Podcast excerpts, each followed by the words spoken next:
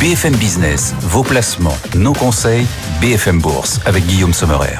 Dessine-moi un destin. Chaque jour, les marchés destinent un destin aux entreprises cotées et à leurs actionnaires. Dessine-moi un destin jusqu'à 18h. C'est chaque après-midi dans BFM Bourse. On avance ensemble au rythme de ces marchés et grâce à Étienne aussi. Depuis la tour Euronext, il suit cette séance pan-européenne de l'intérieur. La tour Euronext, la salle de contrôle du CAC. Comment ça se passe? Rebonjour Étienne. Comment ça se passe sur le CAC aujourd'hui? Bonjour à tous, ça se passe très bien puisque vous avez un CAC 40 qui récupère une bonne partie des points perdus hier, plus 0,3% pour l'indice parisien à 7950 points.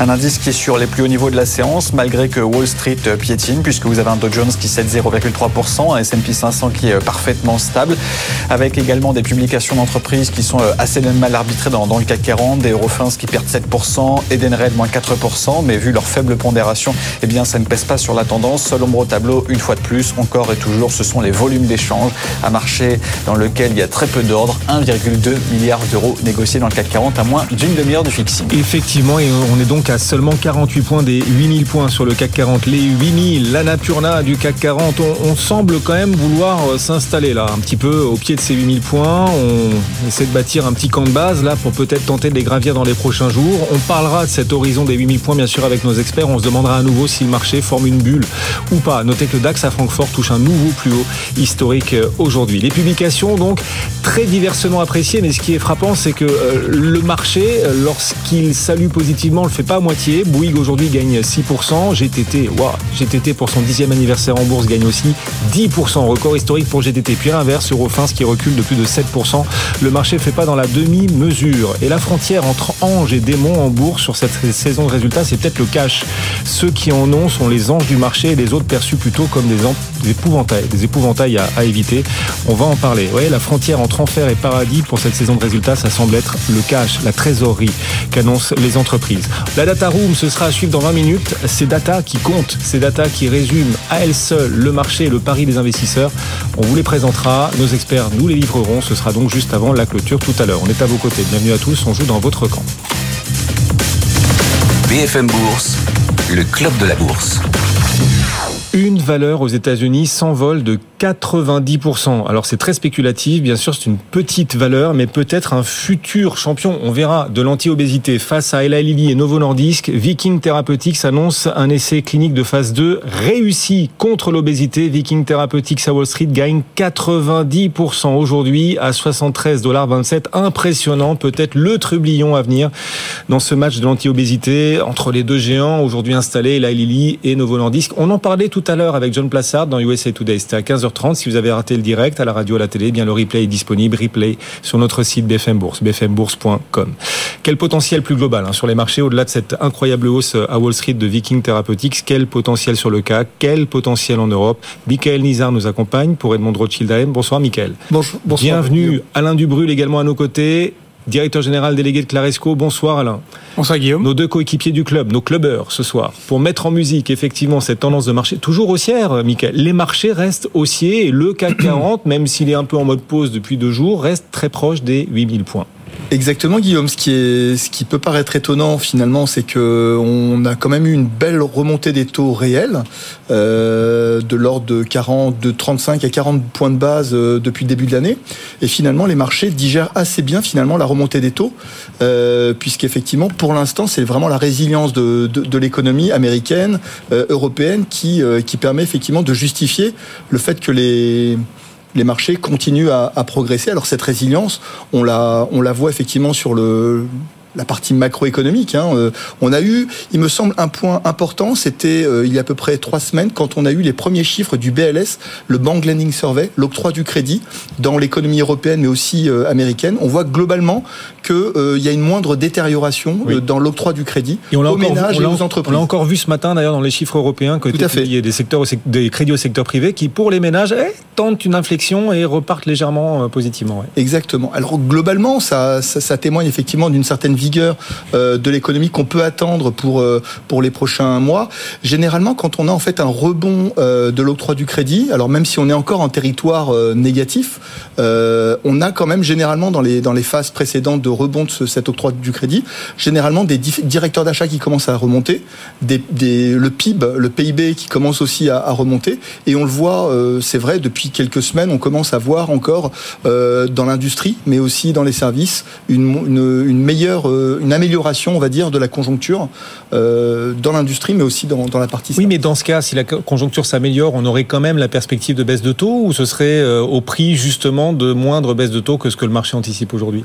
Alors c'est bien ça, c'est la question centrale, c'est-à-dire que on est encore dans le scénario et dans le narratif du marché où en fait le marché continue à, à croire à un scénario de ralentissement en douceur, mais néanmoins, et d'ailleurs c'est comme ça que nous l'actons aussi dans, dans, nos équipes, on est en train d'acter aussi le fait qu'il y a un glissement finalement d'un scénario qui était quand même particulièrement pessimiste vers, vers un scénario où on pourrait avoir une, une finalement très peu de, de, ralentissement au niveau de l'économie, voire même euh, une, une, réaccélération. On voit ce, ce, ce, redémarrage de, de l'économie, notamment aux États-Unis, qui pour l'instant défie les, les, lois de, la gravité, euh, notamment sur la partie euh, manufacturière, service. Mmh. Et ça, c'est un point que, que dont, dont, prend le, dont prend acte le, le, marché. Alors, bien sûr, de manière très concentrée, avec finalement une, une concentration des performances sur certaines valeurs. Oui, oui et non. Enfin, on va challenger cette idée-là justement. Bien sûr, il y a la tech toujours et le luxe, mais on voit aussi d'autres secteurs monter. on, en parlera dans un instant. On en parlera dans un instant. On est ensemble pour une grosse vingtaine de minutes euh, encore. Et notre CAC tout proche des 8000 points, c'est une question qu'on pose à nos auditeurs et téléspectateurs sur les réseaux sociaux. Notre fil X BFM Bourse, vous pouvez vous y abonner. Notre fil LinkedIn aussi. Les 8000, l'Annapurna du CAC 40. Ces 8000 points pour vous, si le CAC les franchissait, ce serait, c'est la question qu'on vous pose, hein, vous tous qui nous suivez, ce serait juste un symbole ou carrément un signal, un signal d'achat, continuer d'acheter ou de vente, peut-être prendre des, bénéfices. Bah, vous êtes pour l'instant une majorité à penser que ce sera surtout un symbole plus qu'un signal. Est-ce que c'est aussi votre opinion, Alain? Euh, oui, d'abord parce que les, indices ne sont que c'est un peu les poupées russes. Hein. le CAC 40, il fait partie d'un indice plus grand qui est l'Eurostock 50 et le DJ 600. Donc, quand un indice franchit un seuil, il ne le franchit pas forcément dans un autre sous ou sur indice. Donc, il ne faut pas donner une importance excessive à ces indices-là. En revanche, ce qui est important, c'est de voir ce qu'il y a dedans et combien chacun des composants est valorisé, s'il est valorisé correctement ou non. Euh, moi, ma perception sur ce début d'année, en fait, c'est que en tout début d'année, le marché euh, a un petit peu digéré les baisses de taux qui étaient un peu trop agressives en fait en fin d'année. Et on s'est dit, euh, oui, c'était trop loin, l'économie, l'inflation va mettre un peu de temps à ralentir, les banques centrales vont rester prudentes, et donc le marché a plutôt commencé à baisser. Et puis ensuite, je dirais, à partir vers le 20 janvier, qui était un peu un point d'inflexion, on a eu les chiffres américains qui étaient tellement bons. Enfin bon, c'était pas en amélioration, il faut quand même relativiser, mais ça résistait tellement bien qu'on s'est dit en fait la question n'est pas qu'il y aurait un hard landing, mmh. c'est que ce serait un soft landing, voire pas de no landing. Et le, depuis en fait cette période-là, c'est un peu la situation qu'on a, c'est-à-dire qu'aux États-Unis, ça résiste, ça n'accélère pas, mais ça résiste franchement bien. Et en Europe, toujours un cran en dessous, mais j'irais. Les pessimistes diraient qu'on est à l'arrêt. C'est-à-dire qu'on est dans une réelle stagnation économique aujourd'hui. C'est pas extraordinaire, mais ce qui a changé, je pense, depuis 5-6 semaines, c'est que on est à zéro, mais il y a l'espoir que ce zéro va commencer à remonter un peu. Début d'inflexion possible pour l'Europe, oui. Et que comme l'inflation et ça c'est important, il faut regarder l'inflation, comme l'inflation continue de décroître, et il y a quand même pas mal de raisons pour que ce soit le cas, eh bien les banques centrales enclencheront, sans doute avec retard, mais enclencheront la baisse des taux. Mhm. Donc redémarrage de l'économie léger mais réel, plus baisse des taux, ça c'est un bon cocktail pour, euh, pour la bourse, avec en plus des résultats des entreprises qui honnêtement étaient tout à fait bons, impressionnants aux États-Unis, mais même en Europe, finalement c'était pas si mal. C'est-à-dire euh, que à la question de savoir si, parce que c'est la question, euh, le point qu'on lit partout, est-ce que c'est une bulle ces records des différents indices? Vous dites pas. plutôt pas. Voilà. je pense pas que ce soit une bulle parce que d'abord les valorisations absolues sont encore assez raisonnables, même si on tient compte des niveaux de taux actuels. Alors si on tient compte du fait que les taux vont probablement baisser, que l'économie va probablement repartir, modérément mais repartir, je ne pense pas qu'il y ait un problème de valorisation. Ce qui pose plus question, c'est plutôt la polarisation des performances c'est le fait que toute la performance est concentrée sur un nombre limité de très grosses valeurs. Et la raison de cela, à mon avis, bon, c'est d'abord que ces grandes valeurs ont eu des résultats très bons. Hein. Je pense à LVMH, à Schneider, à Air Liquide, notamment en mmh. Europe, à Nvidia aux États-Unis, bien sûr. Et puis, bon, il y a des histoires spécifiques comme Novo Nordisk et, euh, Lilly qui surfent toujours sur les questions d'obésité. Mais quelque part, les autres, les cycliques, entre guillemets, celles qui sont un peu entre deux eaux, pour l'instant, elles sont bloquées par l'absence de baisse de taux. Et donc, même si on se doute que la baisse des taux va arriver, pour l'instant, le marché se focalise sur les valeurs les plus visibles, les plus solides, les plus belles, qui à la limite se fichent un peu la baisse des taux, et. Et donc, nous, notre hypothèse, même si la question c'est le calendrier, parce que la baisse des taux pourrait être plutôt fin, fin du printemps que mois de mars, c'est que lorsque celle-ci va arriver, le marché va monter et il y aura probablement un rattrapage des valeurs moyennes et des petites et moyennes valeurs, comme on l'a vu en novembre. viendrait prendre le relais des grosses. Bah, les grosses, elles vont pas vraiment baisser mais elle pourrait sous-performer, moins monter à ce moment-là. Et quand les taux baisseront, on peut imaginer que de l'argent sortira du marché monétaire, par exemple, pour venir s'investir aussi en actions. Ça Probablement. bon, on est ensemble en direct et on est à 18 minutes, 18 petites minutes de la clôture. On entre dans la dernière ligne droite, mesdames, messieurs. 15h, 15h, 17h17, pardon. Oui, on est là depuis un peu plus de 15 h et le CAC 40 qui donc à 18 minutes est en train de progresser légèrement, de s'approcher toujours des 8000 points, un petit peu plus près encore des étoiles, le CAC. 7952 points, plus 0,3%. La plus forte hausse sur sa publication, c'est Bouygues, plus 7,6%. La hausse de dividendes aussi qui est saluée par le marché. Enfin, cette hausse est peut-être excessive. C'est ce que nous disait tout à l'heure Kathleen Gaillot pour euh, Kepler. C'était vers 16h. Si vous avez raté le direct, le replay est disponible sur notre site BFM Bourse. Et puis aussi en hausse, GTT qui fête son dixième anniversaire en bourse aujourd'hui, bien sûr un record. Le titre GTT gagne 10% sur une publication là pour le coup assez et on sent une vraie unanimité sur euh, cette euh, très très belle publication de GTT, les belles perspectives aussi. En repli en revanche, Eurofins qui perd quasiment 7% et on va en parler dans un instant. Le CAC est en hausse, donc plus 0,29 alors que Wall Street patine un peu, piétine.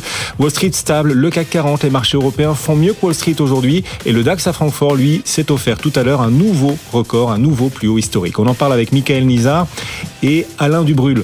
Euh, Michael, on est, on est si certain que ça que finalement les marchés là progressent sur une seule jambe grâce à la tech, enfin les, les 7 magnifiques et puis rien d'autre, où on se dit là à l'occasion des résultats, au contraire, il y a d'autres valeurs, d'autres thématiques qui émergent. Je pense à Bouygues aujourd'hui en tête du CAC, avait Air Liquide la semaine dernière. Enfin, on a vu d'autres stars aussi émerger face à la tech. Par rapport à ce que, ce que disait Alain tout à l'heure, euh, je souscris tout à fait au fait qu'il y a une thèse d'investissement qui consiste à dire que finalement, si on a cette résilience de l'économie et qu'on évite finalement le, le cas d'une du, récession euh, assez marquée, bah, finalement, il pourrait y avoir un rattrapage, une redistribution des cartes avec finalement, voire même un changement de leadership avec notamment les, petites et moyennes entreprises européennes, d'ailleurs plus que euh, américaines, qui pourraient euh, commencer à tirer leur épingle du jeu. J'ai envie de dire un point, c'est qu'en fait, il y a peut-être une, vigilance à apporter aux primes de risque.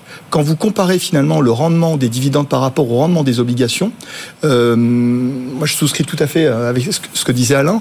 Il y, a, juste un point, c'est qu'en fait, la, la, place à la déception commence à devenir de plus en plus ténue. Parce que finalement, quand vous regardez le marché américain, on est sur une prime de risque de l'ordre de moins de 1%. C'est historiquement bas.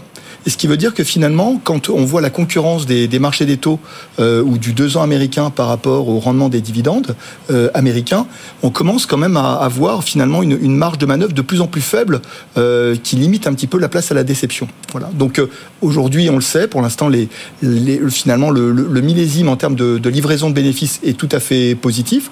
On attend aujourd'hui de l'ordre de 7 à 9%, sur la croissance des bénéfices aux États-Unis plutôt 4.4 à 5 sur l'Europe. Euh, donc ça reste quand même une, une année qui pourrait être de bonne facture, mais attention à effectivement ces, ces petites déceptions qui pourraient ternir euh, finalement l'aspect euh, général parce que justement on est sur des primes de risque relativement faibles. Par contre, c'est vrai que sur les petites et moyennes entreprises, euh, j'ai envie de dire, en fait, tout était parti en début d'année mmh. pour que ça puisse commencer à surperformer par rapport au large cap. Vous aviez finalement des conditions financières qui étaient plutôt euh, quand même relativement assouplies, elles le restent. Euh, on commence à voir un redémarrage des pays émergents, notamment de la Chine. Euh, et puis on a malgré tout euh, des, des, voilà des, des, conditions financières et surtout une, une, vigueur de l'économie au niveau de la conjoncture qui est plutôt bonne. Et pourtant, ah, tout ça c'est ce qu'on espérait et qui n'a pas eu lieu. Alors, du coup ça explique peut-être le, peut le pchit en l'occurrence des small On se disait fin 2023 ah ça y est c'est le réveil et puis finalement ça fait un peu pchit. Alors justement c'est-à-dire que si on si on va chercher finalement des, des explications par rapport à la sous-performance qu'on a encore cette, ce début d'année, il me semble que c'est principalement le facteur taux. C'est-à-dire que quand vous regardez euh, la sensibilité des, earnings, donc de, des bénéfices euh, à 100 points de base de remontée des taux. Euh, effectivement, les, les, les entreprises euh, qui ont des, des balance sheets particulièrement importantes avec des leviers financiers plutôt élevés, généralement sous-performent de 8 à 10 Voilà. Donc en fait, on le sait, les small et mid cap sont sensibles principalement en fait aux facteurs de taux.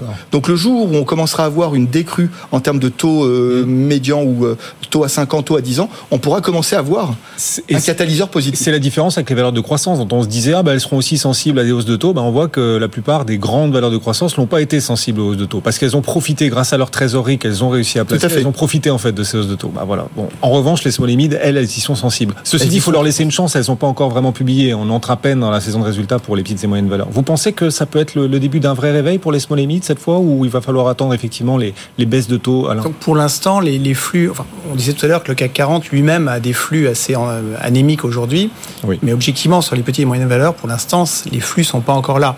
Donc c'est quand même des valeurs où il faut qu'il y ait du flux. Il est frappant de constater que des, des valeurs petites qui ont le même business model que des valeurs qui sont euh, dix fois plus grosses en termes de capitalisation n'ont pas du tout la même performance ni la même valorisation. Il y a un écart qui est criant. Sauf qu'aujourd'hui, c'est très peu regardé. Un des symptômes d'ailleurs, c'est qu'il y a pas mal de, de, management de ces sociétés qui sont souvent familiales, qui ont choisi depuis 3-4 mois de sortir de la bourse pour profiter de l'occasion, même si elles proposent une prime de 20 à 30% par rapport au dernier mois à côté, mhm. ça reste, de mon point de vue, euh, pour eux une, excellente opportunité de, racheter leurs actions alors qu'elles viennent de niveaux qui étaient parfois deux fois supérieurs, alors que l'activité s'est pas tant détériorée que ça. Donc oui, il y a une réserve de valeur très forte, mais pour qu'elle se matérialise, il faudra que les flux reviennent, et je pense que ça arrivera quand les taux vont commencer à baisser. Et puis aussi, le deuxième étage de la fusée, c'est ça sera alimenté par une accélération de l'économie, parce que ce sont des sociétés qui ont, qui ont pas mal de leviers en termes d'activité. Tiens, je vais saisir la fusée que vous me tendez, le deuxième étage de la fusée. Un mot quand même d'une valeur dont on a beaucoup parlé en fin de semaine dernière. C'est le premier euh, groupe privé à avoir réussi à allunir une nacelle, à déposer euh, un objet sur la Lune. En fin de semaine dernière, ce groupe, c'est Intuitive Machines. Il est coté à Wall Street. Le titre euh, avait beaucoup progressé le jour J, et puis depuis, il a beaucoup reculé. Parce que les nouvelles pour ce robot, cette sonde sur la Lune sont mauvaises. Il se trouve que cette sonde qui a été envoyée sur le pôle sud de la Lune devrait, dans la journée, perdre la communication avec la Terre. Aujourd'hui, Intuitive Machines, qui était sur des records la semaine dernière. Aujourd'hui, ce titre perd 20% à Wall Street, moins 20% direct Intuitive Machine aujourd'hui. Voilà, ça va très vite hein, dans l'espace.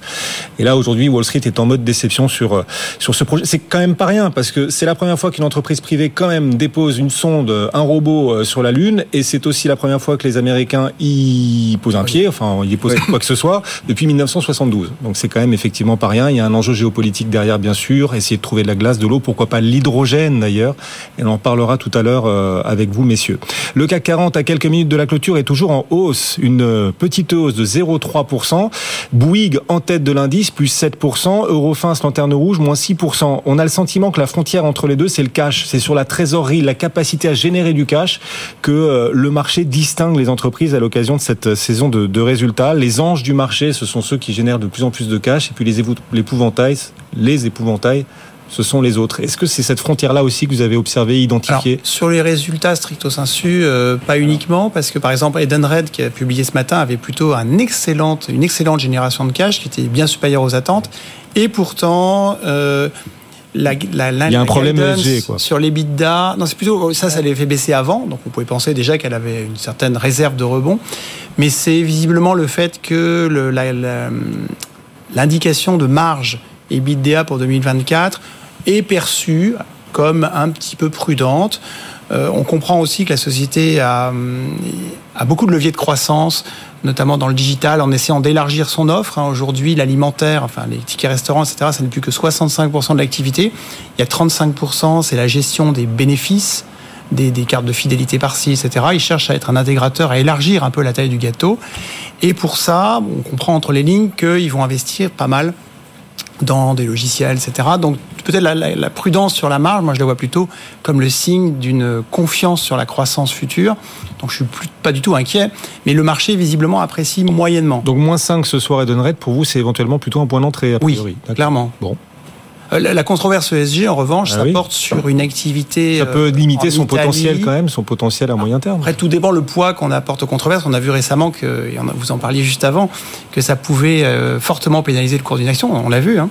Mais en termes de business, hein, il s'agit de quelques dizaines de millions d'euros sur une procédure de marché public. Alors, j'ai pas tous les détails, mais ça semble quand même être relativement marginal par rapport euh, aux activités du groupe. Edenred qui perd 5%, Eurofins qui perd quasiment 7%, Bouygues et GTT qui progressent chacune de plus de 7%, voire 10% pour euh, GTT. On en reparlera plus en détail encore après la, clôture. Mais euh, est-ce que vous vous dites, euh, alors qu'on avance bien maintenant dans la saison de résultats, Michael, qu'il faut décidément continuer de privilégier Wall Street ou, au contraire, euh, on a aussi des bonnes surprises en Europe, peut-être une meilleure capacité à communiquer euh, la part des entreprises, communiquer auprès des marchés euh, et l'accueil plutôt favorable aussi aux publications ici en Europe. Donc peut-être aussi un coup à jouer, peut-être un rattrapage à venir des marchés européens qui sont moins chers que Wall Street.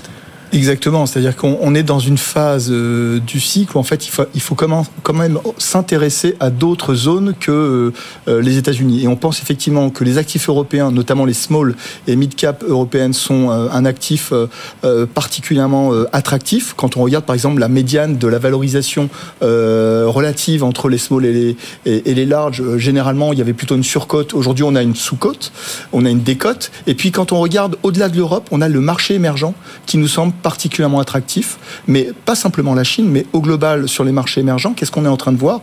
Premièrement, on a une capacité de, génération de bénéfices qui est supérieure à celle des États-Unis ou euh, de l'Europe. On est sur des niveaux de 15 à 17% sur 2024 et 2025 pour les marchés émergents et aussi pour la Chine. On a des détentes de taux qui, euh, pour l'instant, euh, sont, on est au début finalement de la détente, de la décrue sur les taux d'in- d'intérêt. Et donc pour les marchés émergents, notamment le Brésil, il nous semble aussi qu'il y a vraiment un attrait parce qu'ils ont les- la capacité de baisser leurs taux. Et puis euh, en termes de, de compétitivité, euh, on a des, des pays, notamment les pays de l'ASEAN, euh, sur les marchés émergents, qui nous semblent assez attractifs quand on regarde le coût, notamment du, du salaire horaire, il est quatre fois moins important que celui de la Chine. Donc au global, l'Europe, l'émergent sont deux zones intéressantes. Étienne nous appelle la Tour Euronext. On est à 7 minutes maintenant de la clôture. Le compte à rebours est lancé. Étienne, depuis la salle de contrôle du CAC, comment se présente cette nouvelle clôture ce soir en Europe, Étienne? question. Du vert, encore du vert. hein. Vendredi, le CAC 40 avait enchaîné une série historique de séances dans le vert. Petite pause hier, et puis là, ça repart déjà de l'avant, plus 0,3%, 7953 points. Et puis alors, c'est assez amusant également de, de voir que vous avez le, le Bitcoin. hein. Je sais que vous aimez bien ça, mon, mon cher, mon cher Guillaume, qui revient sur euh, des niveaux euh, de 2021, et ça porte tout un tas de valeurs aux États-Unis, euh, les MicroStrategy, les Coinbase, etc., qui sont en hausse de 2 à 3%. Donc vous voyez, aujourd'hui, ce ne sont pas les valeurs intelligence artificielle qui font la séance aux États-Unis, mais les valeurs Bitcoin. Effectivement, plus de 57 000 dollars le Bitcoin. Amaury Tonquédec et ses experts en ont parlé d'ailleurs tout à l'heure dans le club BFM Crypto à retrouver en replay et sur notre chaîne YouTube. On a une chaîne YouTube BFM Crypto aussi. Merci Étienne et vous nous ferez vivre cette clôture dans, dans un instant en direct. 17h28, on entre comme chaque soir dans la Data Room.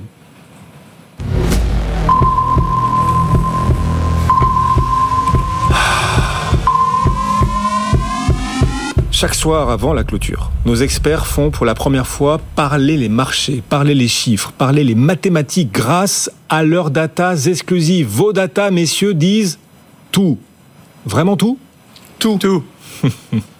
Alain et Michael, à vous de jouer. Vous avez chacun donc une minute, une minute pour nous présenter une data forte qui résume les grands enjeux du moment. Alain, on va démarrer avec vous. Votre chiffre, votre data, elle est spectaculaire. 5000 milliards de tonnes.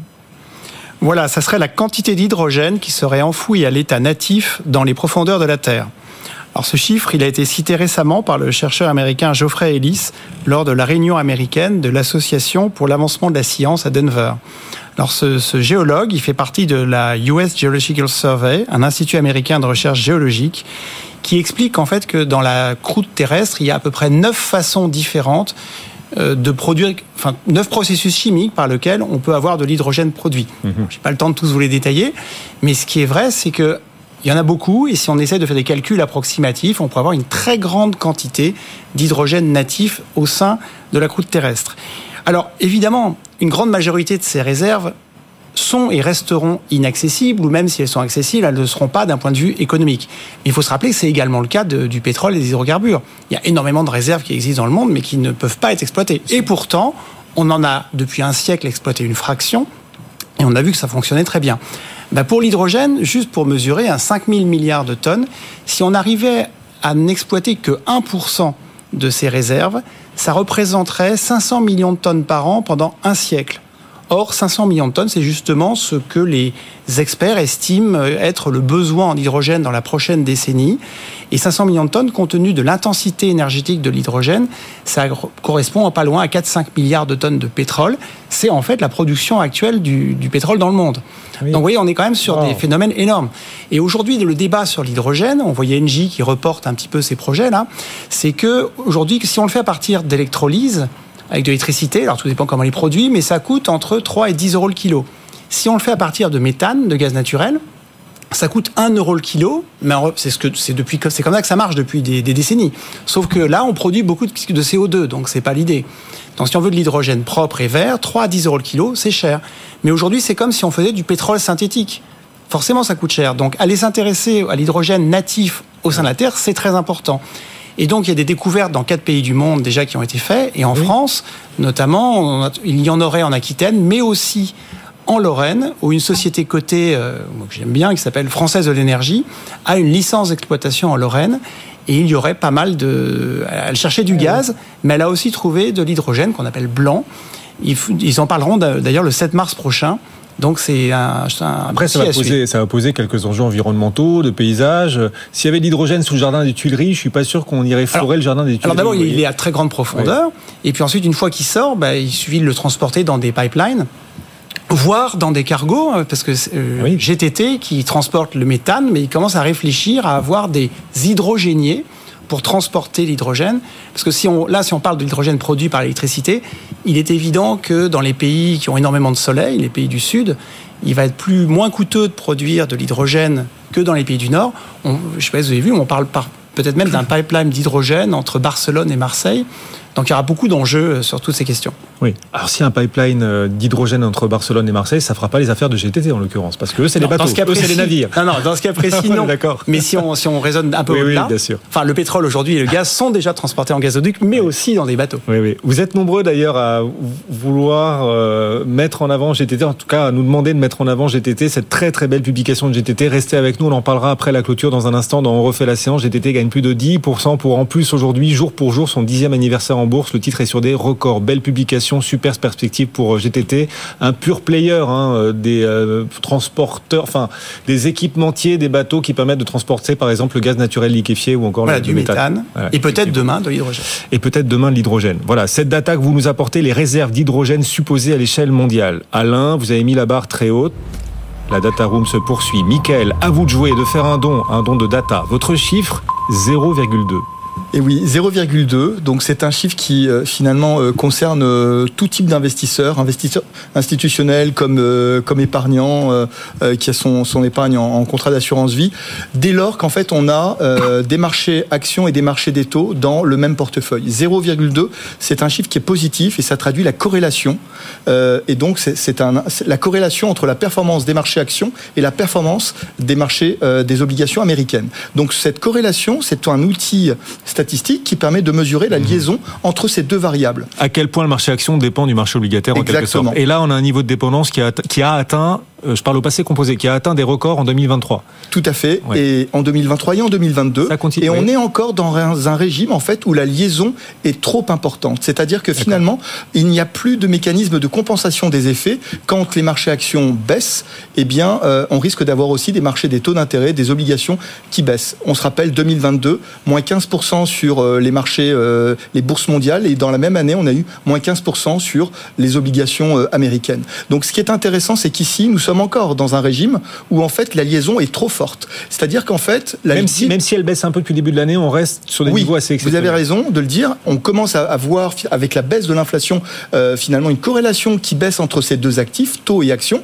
Mais néanmoins, ça traduit une chose, c'est qu'en fait on est encore dans, des, dans, un, dans un régime où la diversification entre les taux et les actions est difficile à, atteindre, euh, alors que dans les années, on va dire euh, post 2008, quand les banques centrales étaient à la manœuvre, quand il y avait finalement une, un quantitative easing assez important et des baisses des taux, on avait ce, jeu de compensation des effets. Ce qui pour l'instant aujourd'hui n'est pas possible, mais avec l'inflation à la baisse, hmm. on va retrouver une corrélation, je pense, qui sera négative. Merci beaucoup à tous les deux. Nos coéquipiers, nos clubbers, nos coéquipiers du club chaque soir. Michael Nizar pour Edmond Rothschild AM, Alain Dubrul pour Claresco Finance. On est bon. Parfois, c'est gestion ou finance. Merci beaucoup à tous les deux de nous avoir accompagnés. Dans un instant, la clôture en direct, 17h35, on va appeler Étienne. Étienne Braque à la Tour Euronext. Et vous le savez, toutes les datas sont réactualisées aussi sur notre site BFM Bourse. À tout de suite. BFM Business, BFM Bourse, la clôture à Euronext. Étienne Braque est avec nous depuis la salle de contrôle du CAC. Étienne, comment le CAC termine-t-il ce soir? Dans le vert, déjà, après avoir aligné 8 séances dans le vert vendredi soir, après une petite pause hier, le CAC 40 repart déjà de l'avant, plus 0,2% et rattrape une bonne partie des points euh, perdus euh, ce lundi. 7948 points, quasiment sur les plus hauts niveaux de, de la séance, donc à moins de, de allez, 52 points du record euh, qui est à venir, hein, les fameux 8000 points qui sont très attendus. À noter ce soir des volumes d'échanges qui sont vraiment médiocres. Hein, 2,6 milliards d'euros négociés dans l'indice parisien. Et pourtant, il y avait de quoi faire puisque dans cette séance, de nombreux nombreuses entreprises de lundi sont publiées. Ça se passe pas très bien pour Eurofins qui perd 6,6% à 54,74. Edenred perd quasiment 5% sur les plus bas niveaux de la séance à 47,05 Et puis à l'inverse, vous avez un groupe qui surprend positivement, c'est Bouygues qui gagne 8% avec une génération de cash qui rassure. Et puis un groupe cyclique qui a montré qu'il pouvait s'adapter dans une période de ralentissement économique. 36,70 pour la valeur. Dans le sillage, vous avez Alstom qui prend un peu plus de 5%. À noter sur le front des taux une stabilité pour le 10 ans américain à 4,3% quand le 2 ans de son côté se détend à 4,67 et puis euh, sur le front des devises, l'euro-dollar qui s'échange à 1,0853 hors CAC 40 très brièvement, Excel Technologies et Groupe Borgegé qui gagne 4,4% après la publication de son chiffre d'affaires. Et puis surtout GTT qui gagne quasiment 9% avec une marge opérationnelle qui est juste époustouflante, hein. ça doit être l'une des plus importantes en dehors du secteur bancaire de la cote, 138,40 euros ce soir pour ce spécialiste du GNL et donc le CAC 40 qui gagne 0, 0,2% ce soir à la clôture, 7948 points, proche d'un record. Néanmoins, des carnets d'ordre qui sont relativement creux, seulement 2,6 milliards d'euros négociés dans le CAC 40. Effectivement, cette hausse du jour, elle sonne creux. Jean-Louis Cussac nous accompagne depuis son cockpit Perceval Finance. Jean-Louis, bon, elle sonne creux cette hausse, mais elle est là. Et on l'engrange, cette nouvelle progression du CAC 40, 7948 points. D'un point de vue technique, comment est-ce que vous voyez la suite pour le CAC, Jean-Louis? Pour l'instant, il n'y a aucune raison euh, d'imaginer que euh, le marché puisse rebaisser, enfin se retourner. Le retracement de 3 à 4% c'est ce qu'on espère en règle générale pour reprendre des achats dans une tendance de fond haussière. Et eh bien là, on l'a pas eu depuis très longtemps et même dans la séance, quand on a 0,3, 0,4, c'est souvent le bout du monde. Et donc on dit que, enfin moi je dis que les marchés restent verrouillés à la hausse. Et là c'est le cas. Donc on voit les achats, on voit que euh, il y a euh, vraiment de l'intérêt à trouver de, nouvelles idées. Euh, les, résultats sont, salués très fortement. Tout le monde va dans le même sens au même moment. Majoritairement, ces résultats sont bons. Bouygues, c'est bon. GTT, je suis surpris qu'il y ait un étonnement un peu général parce que moi, je la suis beaucoup depuis des mois et c'est vrai qu'ils accumulent les contrats. Ils ont incarné pour, je sais pas, je vais dire 10 ans, mais c'est énorme. Donc voilà, c'est les marchés pour l'instant n'envoient aucun signal qui puisse se retourner à la baisse. Donc tout achat, tout repli serait pour l'instant l'occasion d'acheter. Jean-Louis Cussac, depuis son cockpit Perceval Finance, merci beaucoup. Jean-Louis, on parlait tout à l'heure de la ville de demain, les transformations urbaines à venir dans les prochaines dizaines d'années. Comment y investir en bourse À travers quelle valeur On posait cette question tout à l'heure au directeur de la recherche d'Ociam. Il nous accompagnait à 16h20. Si vous avez raté le direct, le replay est disponible bfmbourse.com. Et tout de suite, on va refaire la séance avec nos experts. C'est parti. BFM Bourse, on refait la séance. Alexis Albert pour DNCA ce soir nous accompagne. Bonsoir Alexis. Bonsoir. Et encore une hausse. Donc pour notre CAC 40, c'est vrai, on, un peu plus près des étoiles, c'est la chanson un peu plus près des étoiles. Absolument, je la vois bien. je l'entends bien. On est très proche des, des 8000 points effectivement sur le CAC 40, 52 points euh, en dessous. On continue de suivre cet aimant des 8000 points, l'anapurna des investisseurs, 8000 euh, sur euh, le CAC 40, avec, c'est vrai, des publications d'entreprises qui portent ces records. C'est la bonne nouvelle, hein, c'est qu'on a des records sur plein d'indices grâce à ce que nous annoncent les entreprises. C'est du dur, quoi, c'est du solide. Et aujourd'hui encore, on a des publications qui sont saluées, par exemple celle de Bouygues. Bouygues gagne 8% en clôture. Euh, tout à l'heure, Kathleen Gaillot pour Kepler nous disait 8%, c'est bien, bien sûr, la publication, les perspectives sont positives. De là à progresser autant, peut-être que le marché est dans l'excès. Est-ce que vous partagez ce sentiment sur la hausse de Bouygues ce soir? D'une manière générale, c'est vrai que ce qu'on constate, c'est que les, réactions sont assez, euh, assez épidermiques. Des fortes hausses, des fortes baisses, on en parlera peut-être tout à l'heure. Euh, Bouygues, il y a quand même plusieurs éléments. La première chose, c'est que euh, on a une division euh, qui est en train de, de, créer un futur, un futur champion. Euh, on avait eu un message déjà très positif sur cette division chez Vinci Energy, Vinci Energy. On a un message positif aussi chez Bouygues sur un petit peu quand même les deux grosses divisions, on va dire les divisions les plus, j'ai envie de dire les, les, plus stables celle, celle qui nous offre la meilleure visibilité, les télécoms, Equance. On a une réaction qui est très très forte. Néanmoins, on a aussi une valorisation qui est relativement restreinte pour Bouygues. Regardez sur 5 ans, on a un titre qui est finalement peu ou prou au niveau euh, de son cours de bourse d'avant Covid. Euh, avec pourtant à peu près 20 euh, à 30 des bidas en plus. Donc oui, aujourd'hui c'est un petit peu épidermique, mais enfin en même temps ça compense peut-être certains excès de sous-valorisation des trimestres passés. Il y a le dividende aussi qui progresse. Beaucoup d'annonces de hausse de dividendes à l'occasion de cette saison de résultats. Et on a le sentiment que quelque part, plus que jamais, cash is king. Le cash pour principal cap euh, dans les choix d'investissement en bourse. La frontière entre ange et démon des marchés sur cette saison de résultats, c'est le cash. Ceux qui en ont et qui améliorent leur trésorerie sont perçus comme des anges, et puis les autres perçus plutôt comme des épouvantails. Aujourd'hui, Bouygues améliore sa trésorerie, le titre progresse. GTT, magnifique aussi, GTT gagne 9%, puis à l'inverse, Eurofins, trésorerie décevante, et bien comme par hasard, Eurofins, c'est lanterne rouge du CAC 40. Je suis complètement d'accord. Je pense qu'il y a plusieurs choses. Je pense que dans cette justement dans cette théorie du cash is king, il y a un élément supplémentaire que j'ai envie de rajouter, c'est cash is king et euh, shareholder return is king. Donc ce qu'on voit, c'est que non seulement cash is king, mais quand en plus on a une petite surprise sur le dividende et ou un petit rachat d'actions, cerise sur le gâteau, là véritablement on a euh, une réaction boursière qui est euh, en général assez fulgurante. Et pourquoi? Bah, Finalement parce que comme on a une visibilité qui est réduite sur la croissance, quand on peut se raccrocher ah soit du dividende, soit du rachat d'actions, et du rachat d'actions finalement qui nous permettra de booster un petit peu la croissance des bénéfices par action, eh ben c'est évident que c'est évident que le marché le salue. Ah oui, c'est aussi le signe, l'enthousiasme des marchés à la moindre hausse de dividendes ou annonce de rachat d'actions, cet enthousiasme est aussi le signe du brouillard quand même dans lequel on est euh, sur les perspectives. Voilà. Alors moi je pense qu'en tout cas, c'est le signe que quand euh, le management d'une société est suffisamment confiant pour nous offrir un petit supplément de dividendes ou un petit supplément de rachat d'actions, euh, l'un dans l'autre pour la, pour la société, c'est à peu près la même chose, ça veut dire que justement cette société, elle se différencie des autres peut-être par un excès marginal, mais en tout cas important pour les investisseurs, de confiance euh, dans un environnement où on le voit bien, hein, les, perspectives de croissance de la France ont été revues à la baisse il n'y a pas mmh. longtemps. Enfin, la, visibilité reste réduite. Un tien vaut mieux que deux, tu l'auras. Et pour le coup, les dividendes, c'est une avance. C'est une avance. Dividende ou rachat d'action. Effectivement, ou rachat d'action aussi. GTT, il faut qu'on dise un mot de GTT. On a aussi beaucoup d'auditeurs et téléspectateurs sur notre fil X BFM Bourse qui réagissent, qui nous disent mais incroyable GTT, euh, cette publication et les, perspectives. Alors en plus, il se trouve que, je sais pas si, GTT a fait exprès, sans doute d'ailleurs, il se trouve que le groupe fête son dixième anniversaire en bourse aujourd'hui. Jour pour jour, il y a dix ans, GTT s'introduisait en bourse. Depuis, le cours a triplé. Mm. Et aujourd'hui, il s'offre une nouvelle hausse GTT sur un plus haut historique, euh, une nouvelle hausse de 9% sur la publication. Elle est si brillante que ça, la publication?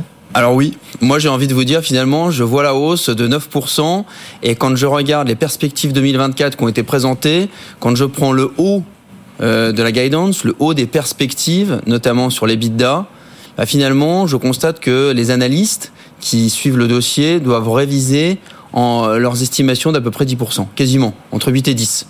Donc finalement, euh, l'efficacité des marchés, les, les, les, révisions de résultats sont de 8 à 10% le titre est en hausse de 9% C'est véritablement une belle publication. On a quand même un groupe qui nous propose une hausse de l'EBITDA, donc du résultat euh, de l'excédent de d'exploitation, 2024 versus 2023, de quasiment 50% hein. C'est quand même c'est assez spectaculaire. C'est prodigieux même. C'est assez spectaculaire. Oui. Une hausse de dividende aussi de 45 fait pas les choses à moitié. Absolument. Et puis il y a des perspectives long terme. Tout à l'heure, Alain Dubruy nous disait, alors bien sûr, euh, ils équipent les navires euh, de transport de mm. méthane et de GNL, de gaz naturel liquéfié. Il y a des besoins croissants dans le monde d'aujourd'hui avec le contexte géopolitique tendu. Mm. Mais ils pourraient aussi demain euh, venir équiper les navires qui transporteront l'hydrogène. Mm. Une perspective supplémentaire. En tout cas, aujourd'hui, GTT gagne un peu plus de 9% sur le marché parisien sur un nouveau plus haut absolu. Dans un marché en hausse, le CAC gagne 0,2% supplémentaire ce soir, se rapproche un peu plus des 8000 points, 7948 en clôture. En revanche, Edenred, Edenred recule, deuxième plus forte baisse du marché, moins 4,5%, malgré quand même des jolis résultats, euh, c'est pas mm. mal, et pourtant moins 4,5%. Des résultats de bonne qualité, C'est quoi le problème? Je pense que ce qui est un petit peu surpris, c'est un message. Euh, alors là aussi, hein, on est toujours, on marche sur la ligne. On voit que le marché, il est euh, sur certains titres, il y a une petite nervosité, euh, des perspectives peut-être qui ont très légèrement déçu. Euh, il me semble que la réaction elle est aussi un petit peu disproportionnée, mais elle doit se lire probablement à l'aune de euh, de la petite controverse, enfin petite, en tout cas de la controverse qui a été évoquée la semaine dernière, Oui. sur laquelle euh, sur Enquête judiciaire voilà, en Italie. en, en Italie. Le groupe a quand même ré- vraiment réagi de façon, euh, à mon sens, assez exemplaire, en publiant un communiqué rapidement. Donc là-dessus, il n'y a, rien à dire. Mais je pense que c'est le Plus une amende pour entente sur les tickets restaurants en France, enfin une amende de l'autorité de la concurrence. Enfin, le marché se dit que ça fait beaucoup. Il y a un problème ESG. En gros, ça devient un épouvantail pour les fonds ESG Edenred ou pas? Vous savez, ça, l'ESG, ça marche au signal. Donc là, est-ce qu'il y a un Mm. signal sur Edenred euh, Je, je, je le pense pas. Je peux pas évidemment l'affirmer. Je le pense pas. D'accord. Je pense que là, c'est une petite déception euh, dans un flot de résultats où il y a euh, d'autres choses. Mais je, je pense quand même que ça reste un best in class dans un secteur qui, qui est intéressant et euh, qui en plus a gagné un acteur supplémentaire coté avec Pluxee. Donc c'est un secteur sur lequel on va avoir un peu plus de, de un peu- un peu plus d'actualité. Ouais, c'est vrai. Pluxy aussi. Étienne qui nous appelle d'ailleurs depuis la tour Euronext, il veut réagir. Étienne sur Edenred, deuxième plus forte baisse du CAC 40 ce soir Edenred. Oui, bah pour compléter ce qui vient d'être dit, en plus ils ont donné des prévisions, euh, des, des, détails hein, sur l'enquête de, de, de, de, l'Italie. Et par rapport à cela, eh ben, ils ont précisé que cette enquête elle allait durer trois ans. Donc c'est une nouvelle page d'incertitude euh, qui s'ouvre, hein, sachant que sur cette amende le dossier n'est toujours pas clos puisqu'il se pourvoit euh, en cassation. Alors certes, elle impacte le, résultat net, hein, moins 30% si vous prenez en compte euh, cette amende, et donc un nouveau dossier qui s'ouvre, sachant que ça se paye 22 fois les, les bénéfices. C'est l'une sûrement des, explications de cette baisse de, de 5% ce soir d'Edenred. Vous préférez Pluxy par exemple, Alexia à Edenred, ou quitte à jouer cette thématique intéressante Vous le disiez, Étienne aussi nous en parlait. euh, Pluxy c'est mieux. Enfin, il- Je, je, je pense qu'il est, il est beaucoup trop tôt pour dire si c'est mieux parce que la société est cotée depuis euh, Oui. vraiment très peu de temps. Mm. Euh, néanmoins, ce que je constate et ce, que je trouve, en tout cas, euh, qui, qui mérite d'être regardé chez Pluxy, et d'ailleurs, c'est, je dirais, c'est un bloc, le bloc Sodexo plus Pluxy, c'est qu'on a Sodexo qui est très décoté par rapport à son, son, son concurrent numéro un Compass. Et on a euh, Pluxy qui offre aussi une décote assez importante par rapport à par rapport à Edenred. Alors la décote, elle s'explique aussi parce que euh, on n'a pas euh, finalement le même historique, parce qu'on n'a pas la même rentabilité. Mais quand je fais la somme de Pluxy plus Sodexo, ben, c'est vrai que la décote, elle est très forte quand je somme en face Compass plus Edenred. Ce soir, on est ensemble en direct, bien sûr, il est 17h50. Ce soir, le CAC 40 gagne 0,2% en clôture, malgré une petite baisse à Wall Street. On est le 27 février, c'est normal. Il se trouve qu'historiquement, le 27 février est pour le S&P la pire séance du mois de février, à chaque fois. Oui, oui, oui. Ah.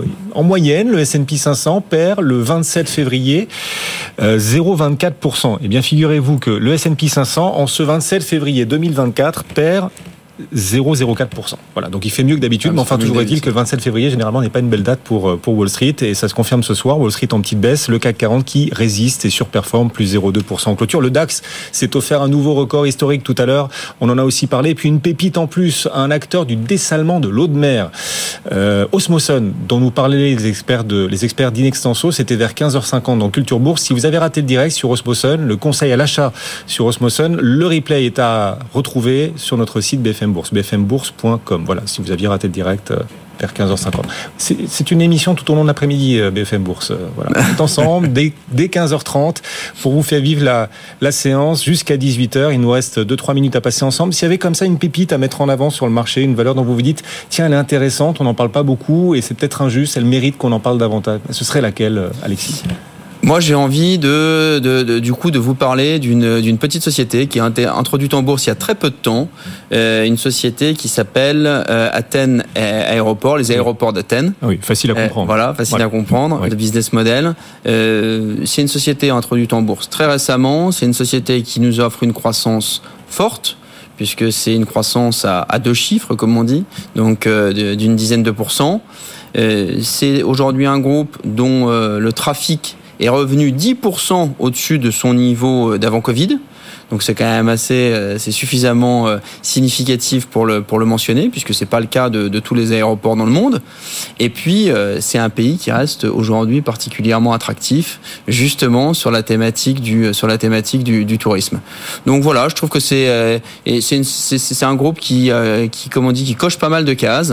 ce que je viens de dire, c'est-à-dire la croissance, la dynamisme, la dynamique, et puis en plus, comme je sais que vos auditeurs sont souvent euh, à l'affût de, petites et moyennes capitalisations, là on est complètement dans la thématique. Ben voilà, une idée, c'est de la diversification, hein, on le dit euh, à chaque fois, idée de diversification comme euh, cet acteur du dessalement d'eau de mer dont on parlait tout à l'heure, ultra diversification, un groupe très petit, très très volatile. Et puis notez aux États-Unis un autre type volatile qui gagne 91% ce soir. Ce groupe est un acteur de la santé qui va peut-être venir concurrencer les acteurs de l'anti-obésité. Vous savez, la Lilly et Novo Nordisk. Eh bien, il se trouve que Viking Therapeutics a euh, passé, franchi avec succès les essais cliniques de phase 2 pour son traitement de l'anti-obésité. Viking Therapeutics à Wall Street gagne 91%. On en parlait avec John Plassard aussi tout à l'heure. Pareil, le replay est disponible. C'est très riche. Hein. Beaucoup d'actualités de marché aujourd'hui. Très intéressant à suivre. Bon, euh, l'essai clinique de phase 2, c'est une chose. Il y aura aussi la phase 3 ensuite et on verra si le groupe transforme l'essai. Mais le marché se dit peut-être certains se disent que dans la bataille de l'anti-obésité, un trublion pourrait finir par surgir face euh, aux géants. Il y a eu un petit impact sur Novo aujourd'hui. Et Novo Nordisk, qui sont en baisse, vous avez raison. Sur Lily. Ouais, Novo recule. Absolument. Novo et, Novo et, Lily ont été impactés par cette annonce. Et là, Lily perd 0,6%. Euh, Il semble quand même qu'il y ait la place pour 3. on verra à suivre. Et on verra si le troisième, ce sera celui-là ou si ce sera un autre. On a aussi AstraZeneca qui développe des solutions. Bref, c'est euh, un marché d'anti-obésité absolument gigantesque et dont on aura l'occasion de reparler. Merci beaucoup Alexis. Alexis Albert, DNCA régulièrement à nos côtés. Le CAC ce soir gagne 0,2% dans un instant. Guillaume Paul et toute son équipe, Audrey Tcherkov, Fedi Chevrillon jusqu'à 20h sur BFM Business. Bonne soirée à tous. BFM Bourse, vos placements, nos conseils sur BFM Business.